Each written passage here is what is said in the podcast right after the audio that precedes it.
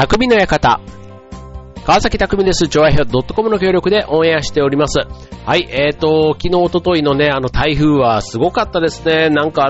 関西、ね、僕の実家の方がね、直撃だったので、結構そっちの方の話もね、すごくタイムリーに入ってきたんですけども、まあそれでもね、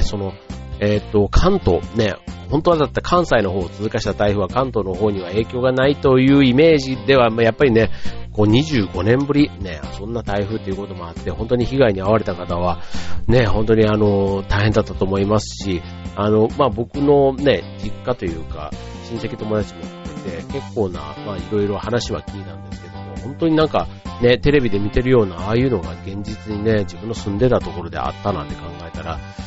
なんかすごい、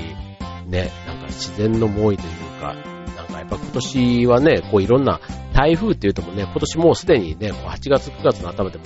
いくつかこっち、日本の方にも来てるじゃないですか。で、しかもね、東京の方から、ね、東から西に進む台風とか結構変わった台風も来たりっていうことで、なんかもうね、自然現象っていう意味ではもうかなり異常気象がずっと続いたりするんですけども、そういうのもね、まあ、ね、どうしようもないっちゃどうしようもないので、まあ、なった時のね、備えをしっかりしていかないとなぁなんて改めて思ったところですけども、はい、まあ、世間ではね、夏休みも終わり、ね、昨日は、関西の方はね、結構軒並み台風の影響で学校が休校になっていたなんて話もありましたけども、はい、まあ、そんな夏休みもね、もう早くも終わり、ね、今日はね、いつものテーマトークではなくてね、ちょあひょの方で夏休みボランティアの学生さんからね、質問をいただいているこちらね、匠の館の方に番組にお便りというか質問をいただきましたので、こちらをね、今日はね、お届けする、テーマはボランティア質問まあ、リスナーでいいのかな、まあね、聞いていただいたから質問が来てるっていうことで考えて、で、質問コーナーということでお送りしたいと思います。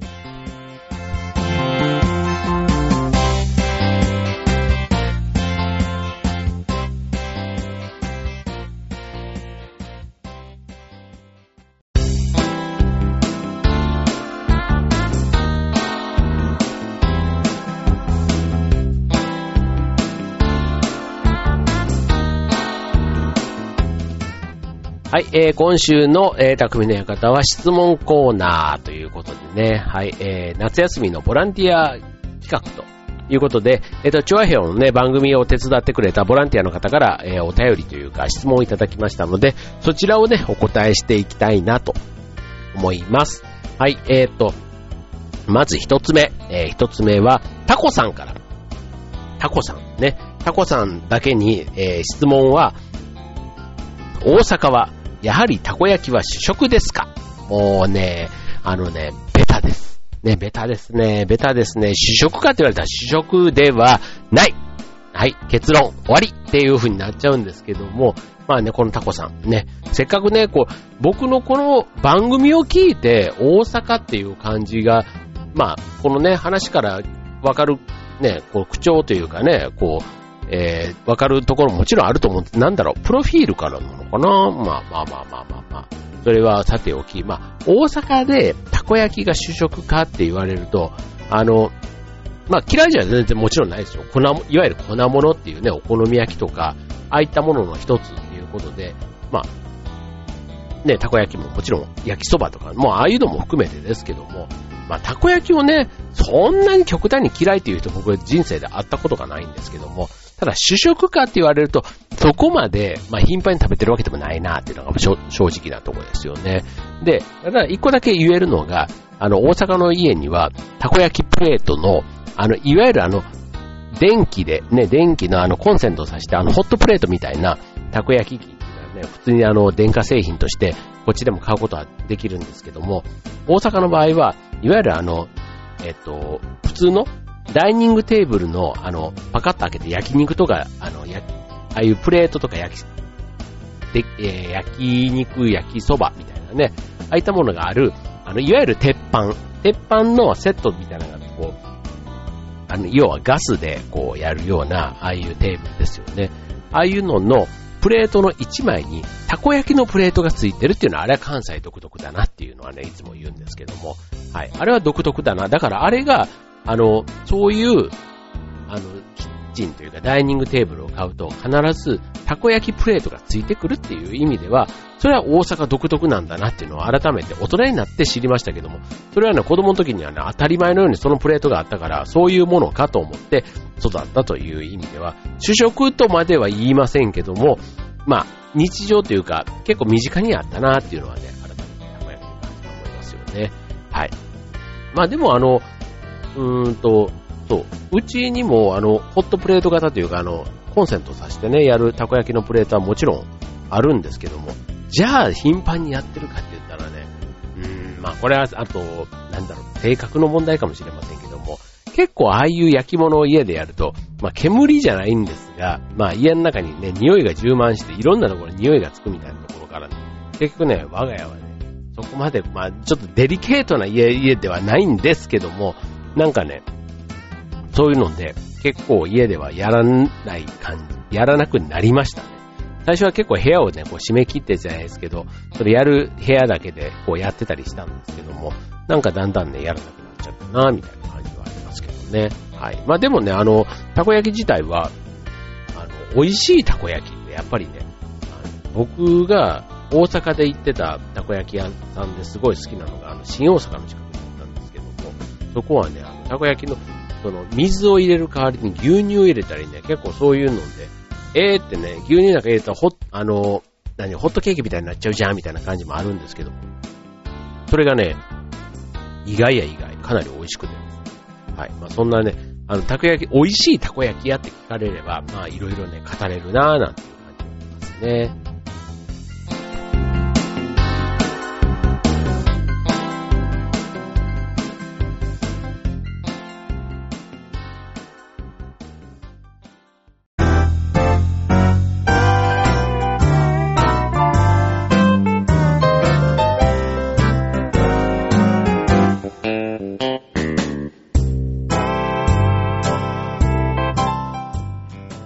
はい、ということで、ゲストからというか、ボランティアでね、チュアヘを手伝ってくださったボランティアの方からのお便り、続いてはね、マラソンの質問が結構多かったので、はい、マラソンの質問を、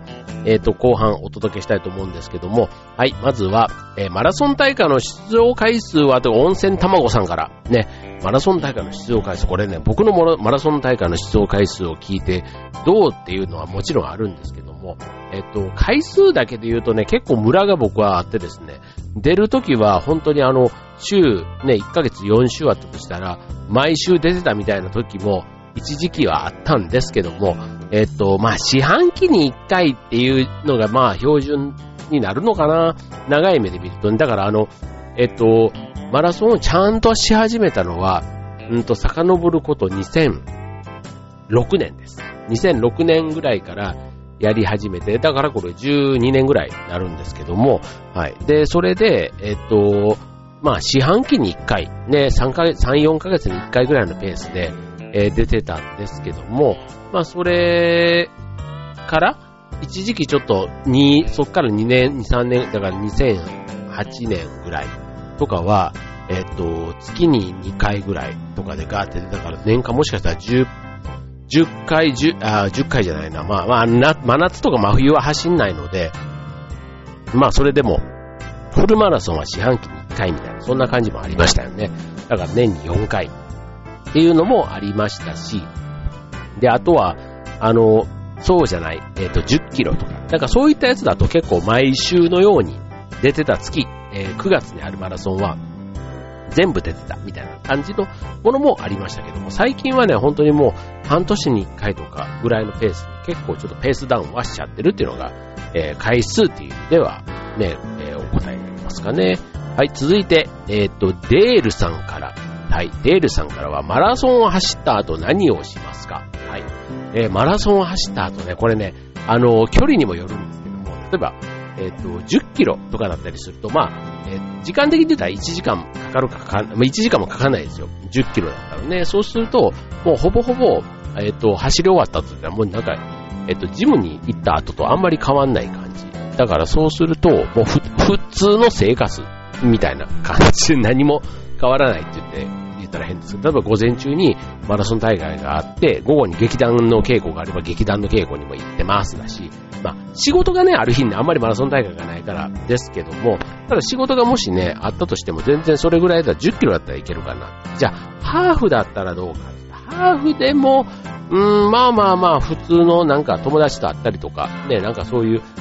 遊びの行事だったら別に全然普通に行けるかなっていう感じで、ただフルマラソンってなると、僕フルマラソンだとだいたい平均5時間ぐらいかかるんですよ。もう途中はねもう走りきれなくて歩いちゃったりするんですけども、その場合はねまあ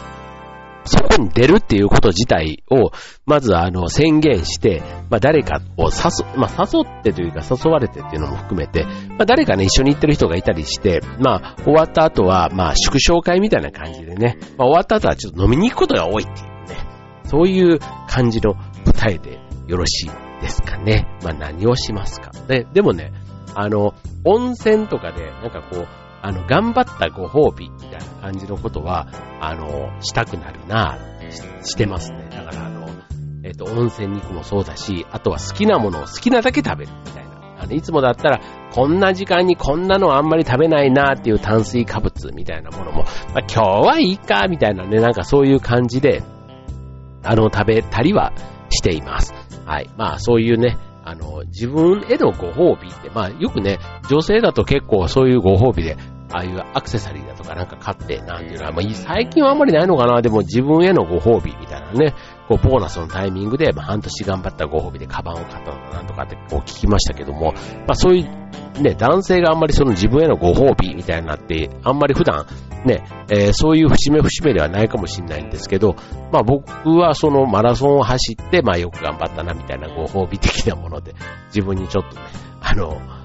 別に物は買わないんですけども、なんかその日のね、食事をちょっと豪華にしたり、みたいな感じはあるなというところですね。はい。で、そう、なんかね、意外とね、マラソンの質問が多いので、続いて、ガツことみかんさんから、ね、世界初のダートレースを思いついた時の気持ちは、あ、嬉しいですね、こういう質問は。はい。ちなみにですね、今度10月13日、船橋競馬場ダートランニングフェスタというね、厚さ9センチの砂地のダートコースを、駆け抜けるマラソン大会。で、こちら先日、8月末でエントリーを締め切ったんですけども、なんと、定員200チームに対して204チーム、ね、定員超え、なんと1020名の方が参加していただくことになりました。ありがとうございます。ということで、はい、定員もね、初めて第7回にしてね、しかも1000名超えというね、もう、すごいなんか、いよいよここまで来たか、っていう感じがあるんですけども、はい。まあ、それで、こちら実はですね、世界初ではないんですね。世界ではもしかしたらどっかやってるかもしれないんですけども、日本で初めてちゃんとこういうレース、ね、競技としてやったっていうのが初めての、ダートランということを、言っています。なので、まあ、世界っていうのはちょっとね、大げさなので、まあもしかしたら世界初かもしれないんですけども、まあ日本初と、ね、日本初というふうに言っていただいた方がいいかなと思います。はい、で、こちらね、まあ思いついた時の気持ちはって言うとね、あ、もうなんかひらめきってパーッとなんか思いついて、すぐね、なんか、感情というか考えるより行動で、動いちゃうところが時々あるんですよ、僕。僕の場合は。で普段そんなにね、思いつきでバーって動くタイプでもないんですけども、たまたまね、このダートレースに関しては、ね、絶対やれたら面白いだろうなっていうのがね、すごいこう、ってですね。まあ、それを、あとは話をしたときにサポートしてくれる人が周りにいて、それこそ8年前に、第1回目を開催することができたということなんですけども、はい。まあでもね、本当にもう、1回やるのは結構ね、意気込みとか、勢いというか、ね、あとは周りの協力も初めてみたいなところで結構得られやすいかなと思うんですけど、これが2回目、3回目、続けていくっていうのが結構ね、なんかこういうのって大事だし大変だなって改めて思うところなんですね。はい。で、まあそれが幸い、まあ今年7回目までも同じボランティアの方がね、何らかこう協力をしてくださって、支えてくれている、まあ、それだけね愛されているイベントに、まあ、これももちろんランナーがね1000人以上の方が来てくれるっていうのはもちろんなんですけども、それを支えてくれるボランティアの方もね、まあ、懲りずに付き合ってくださってるっていうのは本当にありがたい話だなぁなんて改めて思うわけで、なんかそんなことをね、まあ、この世界一とか日本初で始めたことがどうだとかというよりも、なんかここまでちゃんと続けられているね、参加者からもちゃんとね、求められてるというか好かれているイベントになんかなってるのがすごくいいなぁなんて改めて思ってますね。はい。で、これそうですね。こう思いついて、行動を、思いついてこんなことしたいなって思うことって多分ね、誰でもいっぱいあると思うんですけども、やっぱりね、一歩踏み出すときっていうのはね、なんかちょっとバカになった気分で、こうとにかくやってみるみたいな感じの、なんか意気込みというか勢いってすごく上手だなぁなんて。今回というかこのイベントをやってていつも思うんですよね。だから思い立って考えがあるのに行動が伴わないみたいなんてよくね、こうそれが良くないとかって言われたりするんですけども、それがねなんかこのイベントに関しては妙にそれがあんまりこう悩むことなく体が動いたっていうのは幸い、なんか自分との相性となんかがすごく良かったんだろうななんて特にね、思いますけどね。はい。ということで、ね、来月10月13日、ね、船橋競馬場で、出走が11時45分スタートになりますので、はい、もうエントリーは締め切ってしまっていますけども、会場は、無料で入ることができますので、はい、ぜひね、スタンドから応援しに来ていただくっていうのが結構ね、天気良かったら、ね、スタンドから競馬場のね、ダートコース見ると結構ね、気持ちがいいというか、景色がいいので、はい、そんなのもぜひ体験しに来ていただけたらなと思います。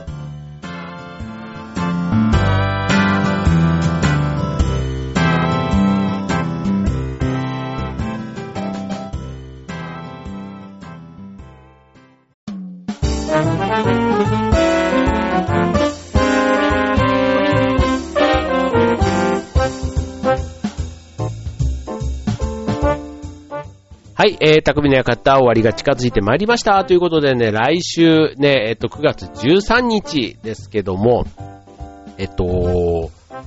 私初めてのオペラにチャレンジいたします。同じ木曜日のパーソナリティ栗林みちるさんのソプラノリサイタルということでね、初めてのねソロリサイタルをお手伝いさせていただくことになりまして、第2部はカルメンということでね、有名なカルメンなんですけども、これオペラで、カルメンの相手役ドン・ホセというね、まあこれもまた男性の主役級なんですけども、こちらをね、まあオペラで言うとね、ソプラノが女性だとしたら男性がテノールのパートでねこうやったりすることが多いんですけども、この、男性のパートを僕は役者の立場としてね今回ドン・ホセとしてやらせていただくことになりましたということで、こちらは、豊洲の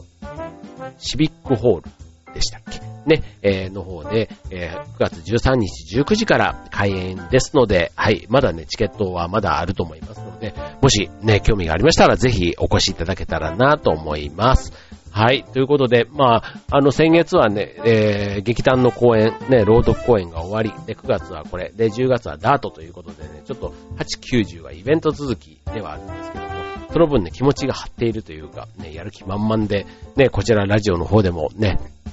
その意気込みをお伝えできたらなと思うんですけども、はい。で、今回はね、本当に夏休みのボランティアを手伝ってくれた学生さんからの質問があったおかげで、ね、番組も非常にネタに困らず進めることができました。はい。ということで、引き続き、調和部屋の方も、あと匠の館、どうぞよろしくお願いいたします。ということで、今週の匠の館、ここまで。バイバーイ。